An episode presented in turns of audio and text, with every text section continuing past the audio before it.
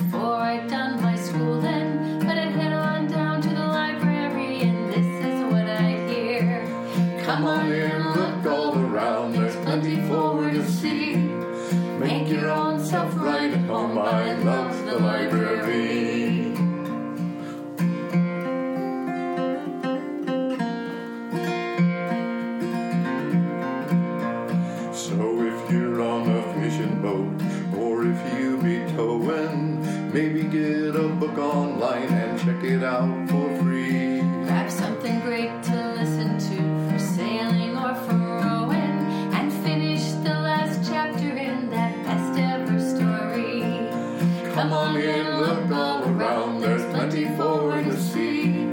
Make your own self right at home, I love the library.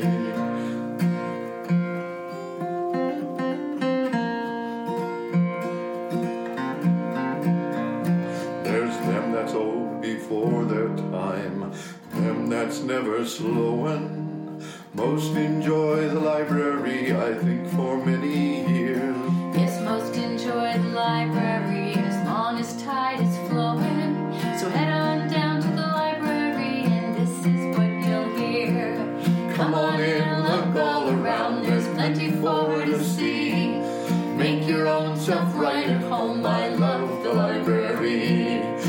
on in, look all around, there's plenty for to see.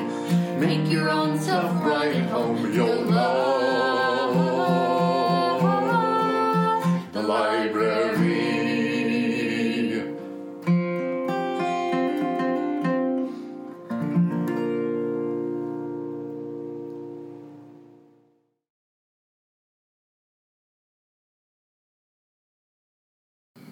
Welcome to Homegrown Conversations, a collaboration between KFSK and the Petersburg Public Library. I'm Kari Peterson, and today I'm talking with Homer Sarber about his book, Achieving Buoyancy with the Alaska Marine Highway System. Hello, Mr. Sarber. Hello, Carrie. Thank you for um, having this conversation with me today. I'm excited. Sure. So, your book, you originally, you were just telling me you originally wrote the memoir in 2013, Correct. and you just finished it or had it published recently. Well, um, I decided early this year that I would like to publish it, and in so doing, I added content. I added about five pages to the book and uh, um, pictures and so forth. And uh, I didn't receive copies of the book until July 30th here in Petersburg. Okay. So I've been trying to do a distribution, um, spread it around, and so forth, and uh, plan to stop in Ketchikan and uh, spread it around there. There's a lot of folks that work for the ferry system and live in Ketchikan, and I've communicated with some of them. Okay. Well, um, so if people are interested in this book, it is for sale at the Bloomsterhouse downtown in Petersburg. Yes. and um, we have a copy here at the library. And so, yeah, so we'll start with what prompted you to write this book. It's a memoir. Yes, it is. And it occurred to me that um, there really wasn't anything out there, at least that I could find, that gave a perspective of what the early years were like with the Alaska Marine Highway System. I went to work in May of 1964 as an assistant purser on the Malaspina. And the crew turnover was so great that in September of the same year, I was chief purser on the Matanuska. and and uh, it was, everybody was kind of like on the job training. Yeah. So 19, sorry, 1964, is that what you said? 1964. Yeah. So how long had the ferry system been in operation at that point? One year. One year. It started in 1963. Yes. Uh-huh. And after reading it, it's really fascinating to hear that history of the early. Yes, it was um, a lot of growing pains, trial and error. Everybody was trying to find their way, so to speak, and uh, uh, in some respects, the early years were were the best ones because we were working as a team, management ashore and operating crews aboard the ship, where the the rapport in res- retrospect was the best ever, and everybody was trying to make things work. And we had uh, the backup of Governor Egan, Yeah. and uh, and following him, Wally Hickel, uh, were all uh, strong proponents of the ferry system, and uh, that whole combination made the early years uh, significant in growing and uh, achieving buoyancy with the ferry system, and. Uh, uh, I don't uh, get a sense that that situation exists today, but um, to me, it's a necessary consequence moving forward if the ferry system is to uh, survive and Yeah. regain buoyancy. But anyway, what prompted me to write the book is basically to present uh, my experience aboard ship. And so forth. I had encouragement from some shipmates to write the book. And uh, I uh, uh, decided to, to do so. Uh, but it was 14 years after I retired before I, uh, I, I wrote the most of this this memoir. Okay. So when what year did you retire in? 1999. 1999. So how many how many years did you work for the Alaska Marine Highway System? Well, I was associated with the ferry system for 35 years. I worked 27 years aboard ship and uh, eight years as a union official, uh, the Inlandboatmen's Union of the Pacific, uh, two years as a patrolman, and two three year elected terms as uh, Alaska Regional Director of the, of the IBU. okay. But uh, IBU issues or union issues are, are not really germane uh, relative to my book. It's about Yeah. my onboard onboard experiences, Yes. and uh, uh, there was a lot of them. I mean, the book could have been considerably longer, Yeah. but uh, um, in fact, it's only turned out to be about 45 pages. yeah, it's a small book, but you've packed a lot in there. I really enjoyed learning about the history of it. There's um, one paragraph in there comes to mind about when you talk about how much you were paid, how much you were getting paid to bartend. Well, in February '64, uh, the U.S. Army turned me loose, and uh, I returned home to Petersburg. I had three job opportunities, and both of them paid more than what I would make on the ferry as a as a purser, junior assistant purser in this case Yeah. to begin. And uh, um, I just uh, I became immediately intrigued with the ferry system when I got home, and uh, um, uh, just really wanted to go to work aboard ship, and and it's worked out to be a wonderful career. Yeah. So I was reading in your book too about the hours. Um, boy, in those early days, the hours and the turnover of of personnel was Yes. crazy. I I'm amazed. It's it's interesting listening to the story that you were clearly dedicated to the job and the highway system. Um, because it the turnover rate was astronomical and and the growing pains especially I mean when I think of the ferry system today you know we always get into port. I mm-hmm. never dreamed that we're not going to make it. And but at that time you talk in your book about how there was no bow thrusters on the original ferries Right. and some of the ports like uh, Skagway you couldn't even get into if the wind was blowing In the wintertime, it seemed like just about every trip uh, we bounced up Lynn Canal. There was uh, 30, 40, 50, or 60 knot wind blowing. And the temperatures were in the low teens, teens, and Yeah. the chill factor was pretty brutal. And Skagway, the the terminal in Skagway was ill conceived. It was built broadside to the wind, and the ships had to to dock broadside to the wind, and they didn't have a bow thruster to help. And uh, um, on most occasions, we weren't able to arrive.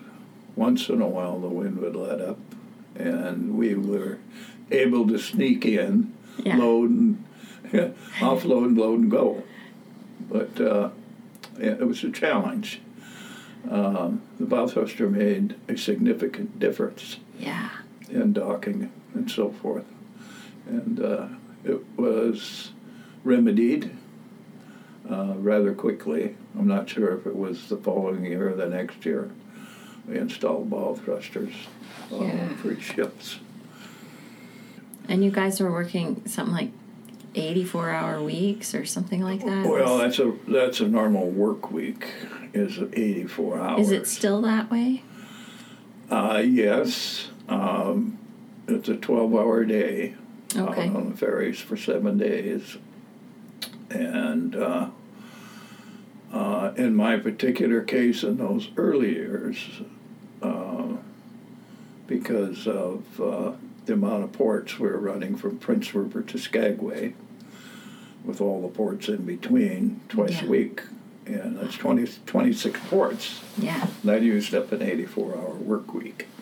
And then all the other duties I had in regard to paperwork and so forth, uh, I was putting in uh, a 17 hour day uh, at least during the course of the week. Wow. But I was young.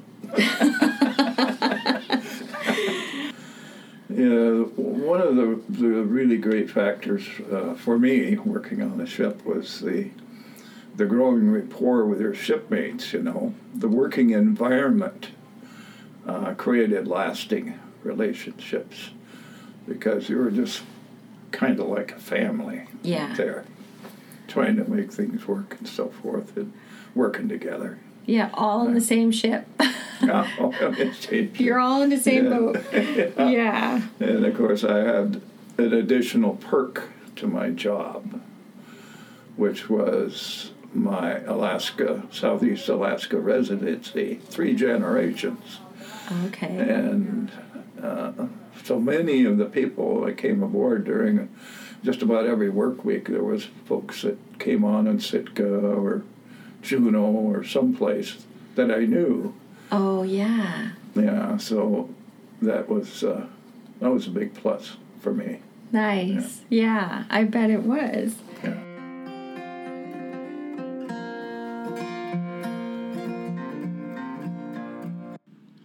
If you are just joining us, this is Homegrown Conversations, a collaboration between KFSK and the Petersburg Public Library.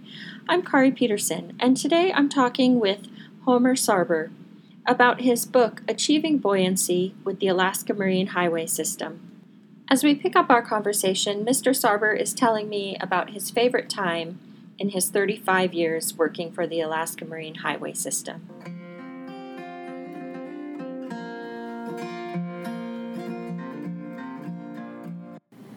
Just the experience of being aboard a ship and going from one port to the next. And each ship had kind of a different vibe. So, especially the Wickersham, those six years were pretty special. Yeah, that was fascinating learning about the Wickersham. Yeah, yeah, it uh, uh, was handicapped by the Jones Act uh, to begin with, Yeah.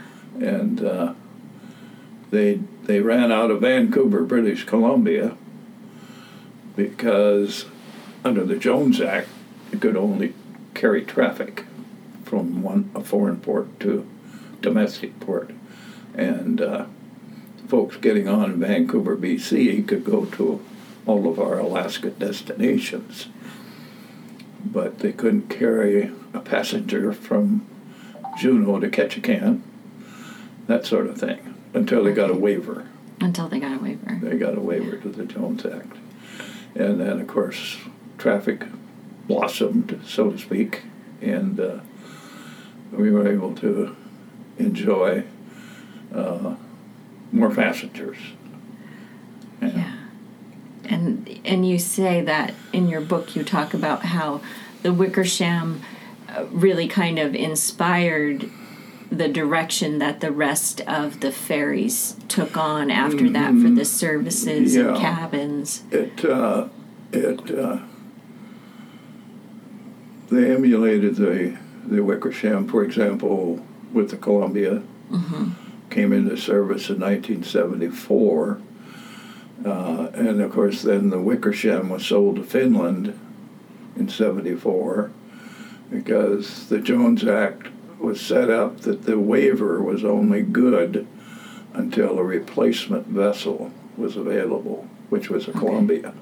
And so, um, but the the appointments and so forth on the Columbia were uh, were were pretty special Yeah. and, uh, and so forth. But Well, and the ferries have changed so much over the years. I, um, I don't know. I think for everybody, well, I'll just speak for myself, but, but I do think for a lot of people, especially in Southeast, the the ferries just hold a special place in your heart because it's been part of your life and how you get around from point A to point B. And and I think especially as kids all the time we've spent on the ferry together um, traveling and uh, yeah, over the years to see like how the the services have changed on the ferries. I know most recently when I got on the ferry several years back with my own kids who were now traveling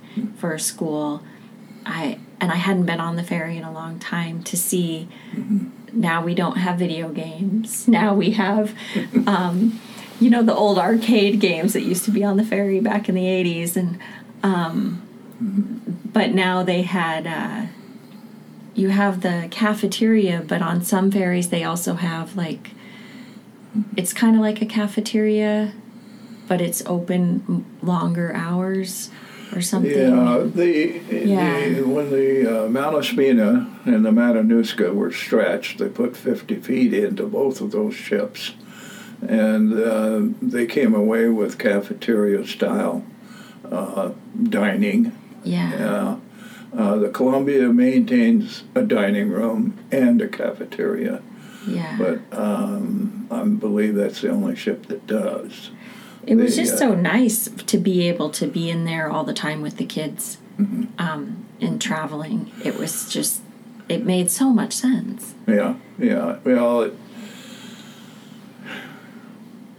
it's uh, when you think about it, you know. Of course, Prince Rupert was the southern terminus for the first five years of the system's operation, and with three new ferries, the Malaspina, Matanuska, and Taku, they were able to make two round trips between Prince Rupert and Skagway a week. So during the summer, that meant that there were six round trips between Prince Rupert and all uh, Alaska All ports in between. So And what is it today? Do you know? Is it? Well, they have uh, currently Yeah. they have the Kennicott running out of Bellingham, and the uh, Matanuska running out of Bellingham. And of course, the Kennicott goes all the way to Whittier, Okay. and it takes two weeks for the Kennicott to make that trip. So they have three sailings every two weeks out of Bellingham. Nothing is going in or out of Prince Rupert right yeah, now, and that's COVID. that's pretty sad. Yeah. I know that COVID has really thrown a monkey wrench into everything, and uh, it certainly Certainly did. impacted the Alaska Marine Highway system Yeah. uh, greatly. It's uh, unfortunate all around. But I'm hopeful in the next year that maybe that'll change. yeah, well, So, what are your thoughts about how far the Alaska Marine Highway system has come during the time you work there? well, it's come very far. Yeah. I mean, when we first started out uh, in '64, um, there was only the mainline ferries. There, LeConte and the Aurora didn't come into service until some years later as feeder ferries to the the smaller villages and outlying ports.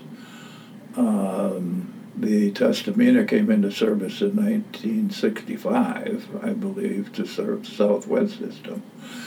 But uh, so there's quite a lot of growth there, and then of course the Columbia in 1974, and then finally the Kennicott, uh, I think about 1996, but uh, it came in just uh, a few years before I retired, and never had a chance to work on the Kennicott. No. so, what are your thoughts about the current state of the Alaska Marine Highway system? I know it's, um, you talk about the support, you know, straight through from the crew to the governor. Uh, basically, the answer is sad. Yeah. sad about what's going on with the ferry system. I know these last two years, but uh, uh, taking the uh, summer of 2019, uh, they were operating the Matanuska and the Kennicott and the Columbia uh, in 2019. And uh, uh, the Matanuska was uh, making two trips a week out of Prince Rupert, and the uh, Columbia and uh, Matanuska. But when COVID, COVID came in in 2020, and this year as well, Yeah. uh, that changed everything. I don't know exactly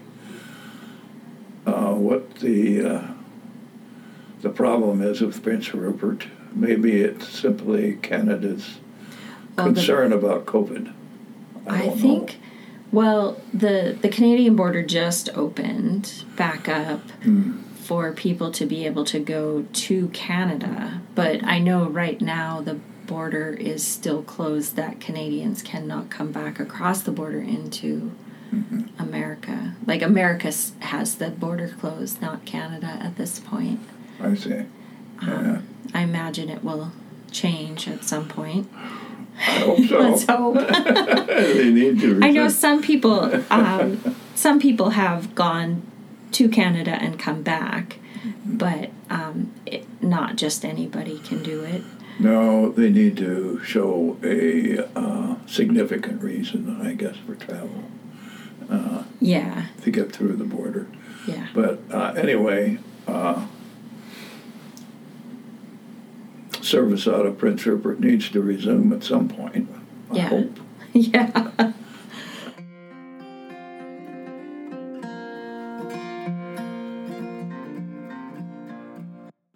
That was Homer Sarber talking about his newly published book, Achieving Buoyancy with the Alaska Marine Highway System, and it is available locally at Bloomsterhouse, and we also have a copy here at the library. And please join us again next week at the same time, 10:30, and we will be finishing this conversation with Mr. Sarber when he when I get to ask him about what he thinks about the future of the Alaska Marine Highway system and how it could achieve buoyancy today. This show will be archived as a podcast on the library's website at www.psglib.org. And we will also have the second part of the conversation there as well, um, the part that we'll be playing next week on the radio. Thank you for joining us. This has been Homegrown Conversations, a collaboration between KFSK and the Petersburg Public Library. And thank you to KFSK and the Friends of Petersburg Libraries for making today's show possible. So if you're on a fishing boat,